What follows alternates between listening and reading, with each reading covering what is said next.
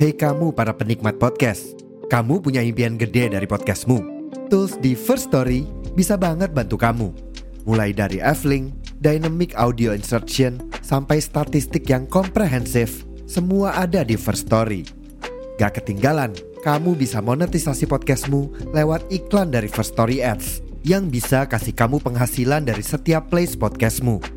Yuk gabung sekarang dengan klik di firststory.me. Sekali lagi, di firststory.me. Mari kita bawa mimpi podcastingmu menjadi kenyataan.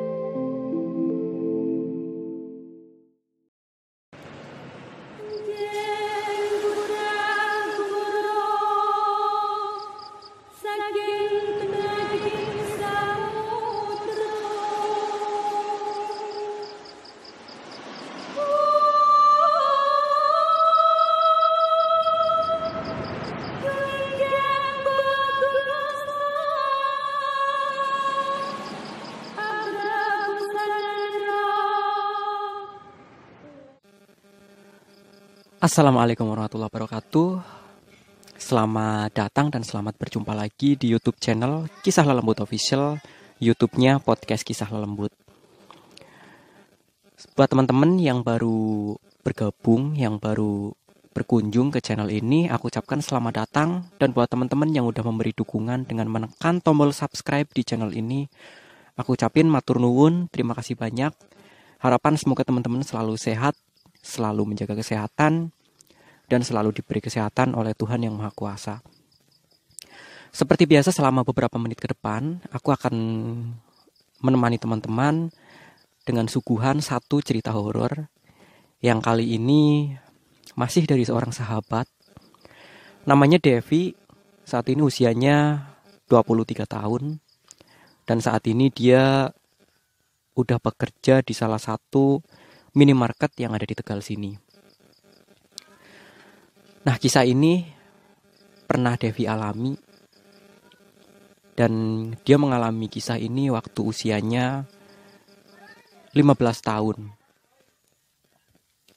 Jadi aku sama Devi ini emang udah berteman dari kecil karena kami tetanggaan dan rumah kami mungkin selisih empat rumah. Jadi dari rumahnya aku ke rumahnya Devi selisih empat rumah. Dan kami emang udah berteman baik dari kecil. Waktu usia 15 tahun, Devi memang mengalami sakit keras. Di mana sakitnya dia mungkin tergolong tidak wajar. Dan banyak orang yang percaya kalau dia ini terkena guna-guna.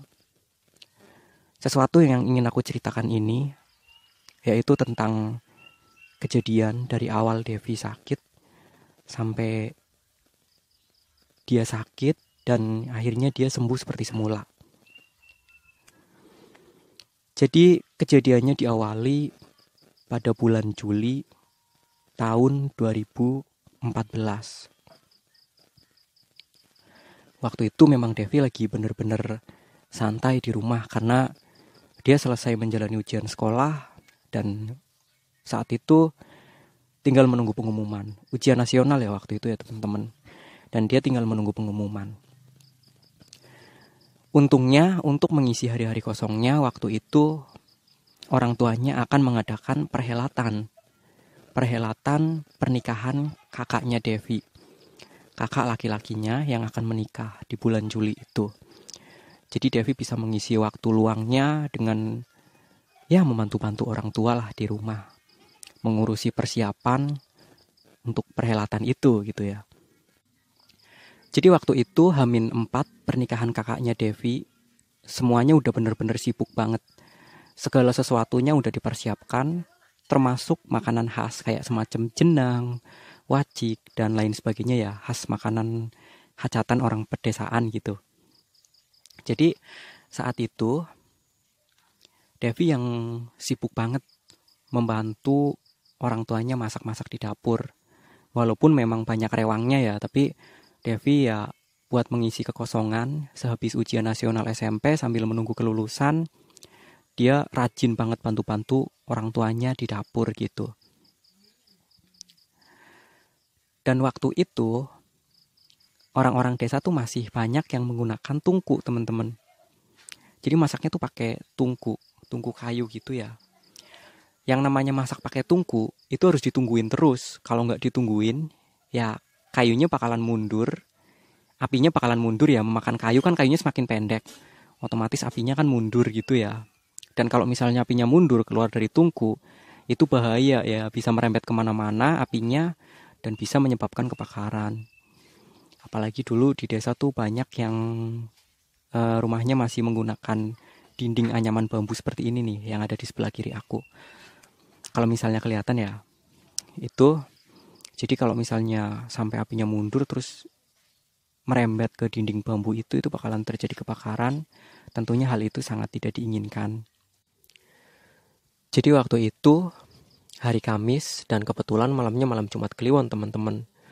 Devi itu masih sibuk banget di dapur, walaupun jam udah menunjukkan pukul 5 sore.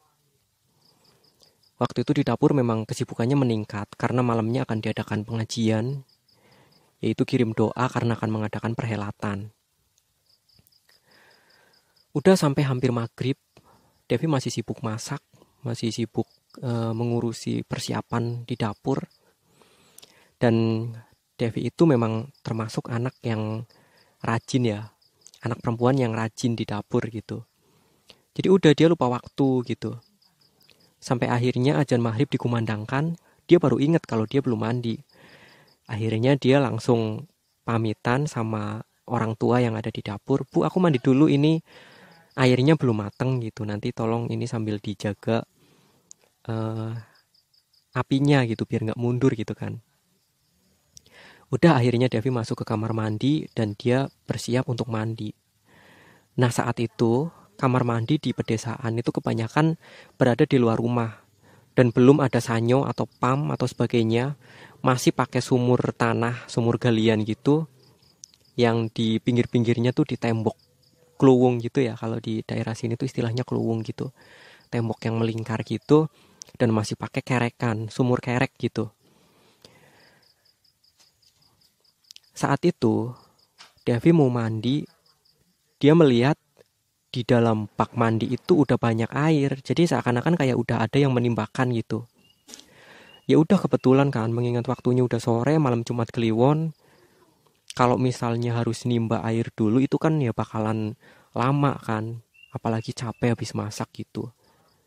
Devi merasa mendapat durian runtuh tuh, dapat air di bak yang udah penuh, udah tinggal mandi aja dan tanpa pikir panjang, dia langsung mandi menggunakan air yang ada di dalam bak itu. Setelah dia mandi, ternyata Devi mengalami sesuatu yang aneh. Dia tuh langsung menggigil gitu tubuhnya dan pikirannya tuh kayak kosong gitu. Udah kan dia teman-temannya pada sholat maghrib, dia kayak hampir nggak sanggup buat bangun gitu. Dia pakai baju seadanya dan langsung tergeletak tiduran di atas kasur di kamarnya dia. Langsung nggak bisa apa-apa gitu ya. Dan pikirannya tuh kepalanya tuh di sininya katanya kayak kosong gitu kayak uh, kayak nggak ada apa-apanya gitu ya pikiran kosong gitu. Orang tuanya curiga kan, Dev kamu kenapa gitu mahrib-mahrib kok temennya pada sholat kok ya malah tiduran gitu anak cewek kok gitu mbok ya sholat dulu gitu Devi ngeluh tuh ke orang tuanya. Devi dingin banget mah habis mandi gitu. Habis mandi dingin banget, kepalanya juga kerasa pusing gitu. Terus ibunya langsung megang dahinya dia kan gini. Langsung megang gini. Oh ternyata tubuhnya agak anget gitu. Kamu ini masuk angin jadi udah istirahat dulu, nggak usah terlalu capek dulu kan seharian masak terus mandinya juga sampai sore nah ibunya Devi bilang gitu. Ibu masih mengira kalau Devi itu cuma sekedar masuk angin biasa karena kecapean gitulah apalagi mandinya sampai sore gitu. Udah Devi dibiarin istirahat rencananya nanti habis maghrib mau dibeliin obat. Ternyata habis maghribnya itu ada kejadian yang sama sekali nggak disangka-sangka. Devi itu habis maghribnya kondisinya semakin parah. Bahkan dia mengeluh perutnya sakit. Dan gak lama kemudian, mohon maaf, dia mengeluarkan darah yang sangat banyak dari daerah kewanitaannya. Ya Devi takut kan, dia baru head dan kalau head darahnya nggak sebanyak ini, setahu dia kayak gitu. Dan saat itu dia tuh bener-bener ngeluarin darah yang sangat banyak dari kewanitaannya. Persis katanya darahnya tuh persis kayak orang melahirkan gitu orang tuanya semuanya panik kan ini si Devi kenapa gitu terus ada salah satu uh, rewang di dapur itu orang sepuh ya orang yang udah cukup sepuh wanita yang udah cukup sepuh memberi Devi minuman air sirih. Diminumkan ke Devi dan ternyata mendingan mereda darahnya bisa pampat terus Devi juga bisa istirahat. Dan malam itu waktu lagi ada pengajian waktu lagi ada kirim doa Devi tidur dia nggak ikut bantu-bantu uh, ngeluarin air minum dan lain sebagainya. Nah sebagaimana layaknya orang yang mau mengadakan perhelatan kalau habis kirim doa apalagi malam itu kebetulan banget momennya pas malam Jumat Kliwon ya otomatis kan banyak ya ada beberapa orang yang melek di situ.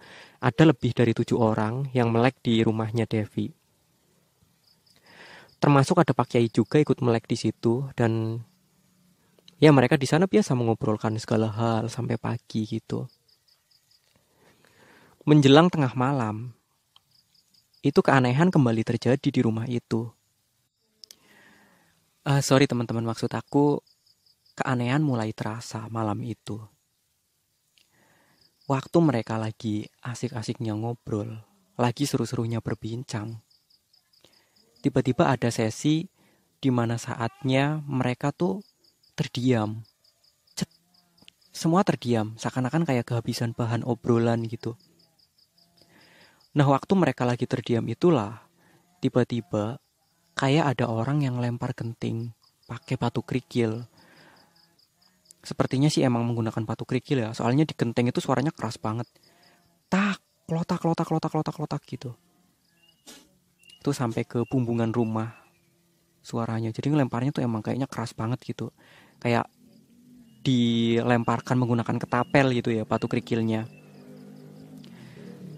Terus nggak lama kemudian lemparan itu ternyata bunyi lagi tak klotak klotak klotak. Kejadiannya berulang sampai tiga kali teman-teman. Di mana yang ketiganya itu suaranya kayak menggunakan batu kerikil yang lumayan banyak. Jadi biar gitu suaranya. Mereka yang di dalam langsung tersentak dari ketertegunan dan langsung menduga kan ya ini kayaknya rampok nih. Ini kayaknya kelakuan orang yang mau ngerampok nih. Karena mereka ngiranya itu rampok jadi langsung waspada ya. Ada seseorang yang mengambil batu. Itu namanya Patarjo yang mengambil batu. Jadi batu yang buat ganjal pintu. Di desa itu banyak orang yang rumahnya masih menggunakan bata ya ininya lantainya masih menggunakan bata dan biasanya itu pintunya suka tertutup sendiri kalau nggak diganjel pakai batu gitu. Nah itu Pak Tarjo itu ngambil batu yang buat ganjel pintu. Niatnya mau buat senjata mau buat melempar atau mungkin mukul orang yang mau ngerampok itu. Belum sempat mereka yang berada di dalam melakukan apa pun. Tiba-tiba dari depan rumah terdengar suara auman. Suaranya itu persis seperti suara macan. Di situ Pak Kiai langsung membaca istighfar astagfirullahaladzim gitu. Itu suara macan. Itu emang bener suara macan kata Pak Kiai. Terus eh, tadi Pak Tarjo yang udah megang batu, dia langsung berniat ngelempar macan itu dari pintu. Jadi eh, badannya tuh separoh ngelongok ke pintu gini ya dari apa ya dari kepala sampai ke leher gitu ngelongok gini ke pintu. Terus uh, dia tuh berniat mau ngelempar macan itu kalau emang kelihatan gitu mau dilempar pakai batu yang ada di tangannya gitu. Dan ternyata emang ada ada macan di depan rumah. Macan itu lari ke arah timur dan itu katanya macan yang gede banget macan tutul gitu. Terus katanya Pak Kiai ini sesuatu yang nggak biasa. Sepertinya mau terjadi apa-apa di rumah ini atau di keluarga ini, katanya Pak Kiai kayak gitu. Dan malam itu mereka langsung diminta buat sholat malam berjamaah gitu. Dan di saat kejadian itu berlangsung, Devi yang udah mulai sakit itu mengalami mimpi. Mimpi yang sepertinya bener-bener jelas banget, kayak bukan mimpi menurut Devi. Jadi Devi itu bermimpi ada empat orang yang badannya tinggi besar, memakai pakaian hitam-hitam, wajahnya juga hitam. Orang itu serba hitam ya, tingginya sekitar dua setengah meter, dan orang itu semuanya membawa bedil bedil besar. Orang itu ada empat, ada empat orang yang semuanya membawa bedil besar dan bedilnya itu semuanya ditodongkan ke arah bapaknya Devi. Dan lihat kayak gitu kan Devi panik ya. Dia langsung ngalang-ngalangin bapaknya gitu. Langsung uh, memasang tubuh gitu di depan bapaknya di antara orang yang mau menembak bapaknya sama bapaknya gitu. Dia langsung memasang tubuh di tengah-tengahnya gitu. Dan tembakan itu tetap diletuskan dan ternyata kena si Devi, kena dadanya gitu. Duar kena dan malam itu Devi langsung teriak, langsung bangun dari tidurnya. Dan mulai saat itu, kondisinya Devi benar-benar parah. Dia sering muntah-muntah, bahkan pernah juga muntah darah, dan dia itu ngeluhnya di tenggorokannya ya, di sininya itu kayak ada rambutnya. Terus di kepalanya juga kayak diisi rambut gitu. Di dalam kepalanya teman-teman ya. Di dalam kepalanya tuh kayak diisi gumpalan-gumpalan rambut gitu. Bahkan sampai dia nggak bisa nelen makanan katanya kalau nelen makanan tuh rasanya sakit gitu. Kayak ada paku di tenggorokannya gitu. Devi sakit itu selama enam bulan. Jadi dia tuh bener-bener sakit parah bener-bener tergeletak di, di ranjang. Nggak bisa ngapa-ngapain itu selama enam bulan. Cuma sakit cuma teriak-teriak aja kayak gitu nggak bisa ngapa-ngapain. Katanya perutnya yang kayak ditusuk-tusuk terus yang katanya ya pokoknya sakitnya agak mohon maaf ya agak kurang pantas gitu. Katanya eh, daerah kewanitaannya terutama itu yang diserang itu kayak dimasukin mohon maaf ya teman-teman ya ini bukannya mau eh, mesum apa gimana tapi katanya kayak dimasukin benda yang keras gitu. Dan itu benar-benar Devi rasain penderitaan itu selama enam bulan. Jadi dia cuma bisa teriak-teriak aja. Sampai di suatu saat waktu Devi lagi bener-bener kayak sekarat waktu Devi lagi bener-bener diambang antara hidup dan mati dia tuh bener-bener udah pasrah sama Tuhan. Dia berdoa sama Tuhan yang Maha Kuasa ya Tuhan kalau seandainya aku mau hidup hidupkan kalau seandainya enggak. Jangan lama-lama kau siksa kayak gitu. Sampai tiba-tiba itu muncul sebuah sinar. Dan sinar itu katanya tulisan nama Allah. Sinar itu benar-benar menyinari seluruh tubuhnya Devi.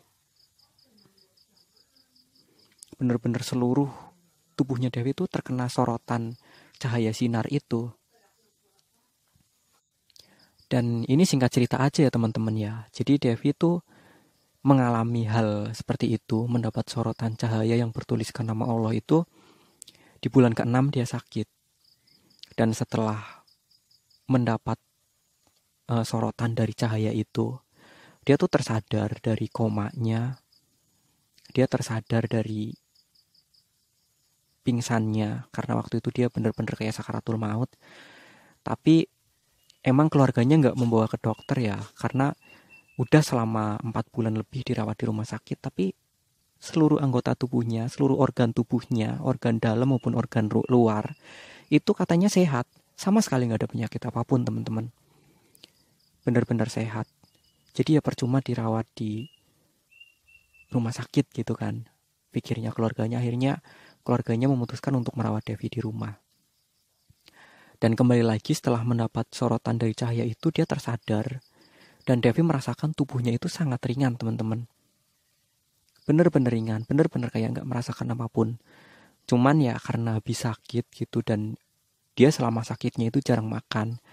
Karena yang diserang itu daerah kepala, tenggorokan, dada, sama mohon maaf sekali lagi daerah kemaluan gitu ya jadi di tenggorokan juga kalau buat nelen makanan itu rasanya sakit gitu rasanya kayak ada pakunya kayak ada rambutnya gitu.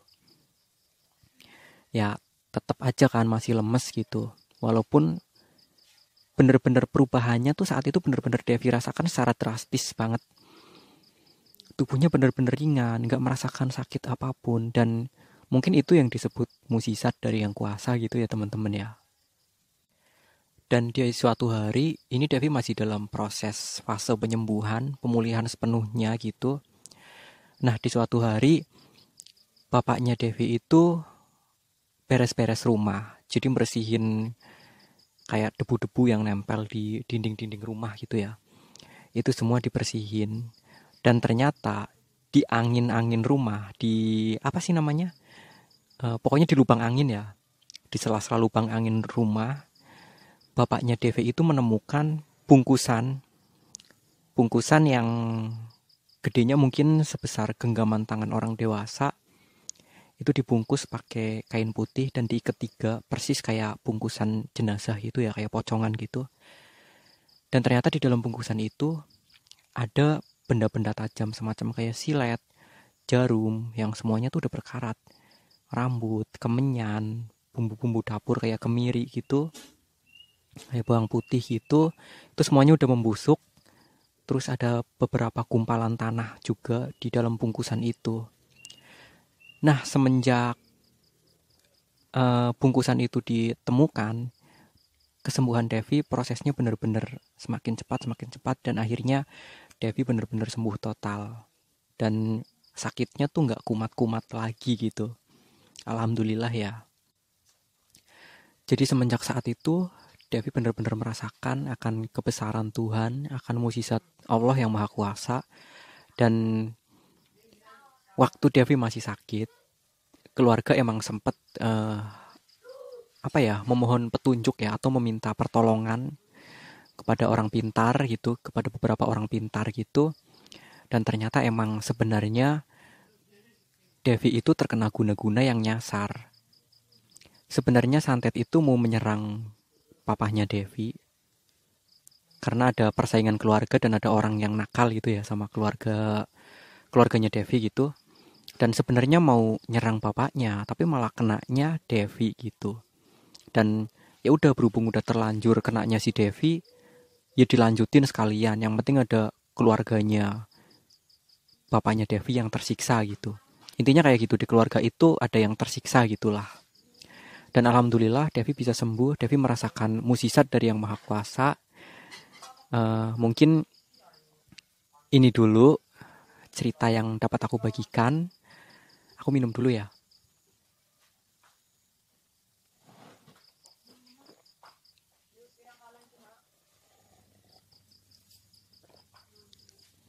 karena kopinya juga hampir habis.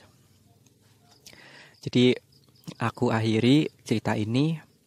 Terima kasih buat teman-teman yang udah dengerin dari awal sampai sekarang ini. Mohon maaf tentu masih banyak banget kekurangan. Tentu ada hal-hal yang gak nyaman. Aku mohon maaf yang setulus-tulusnya. Terima kasih sekali lagi buat teman-teman. Kita berjumpa lagi di malam Jumat depan insya Allah dengan cerita yang berbeda.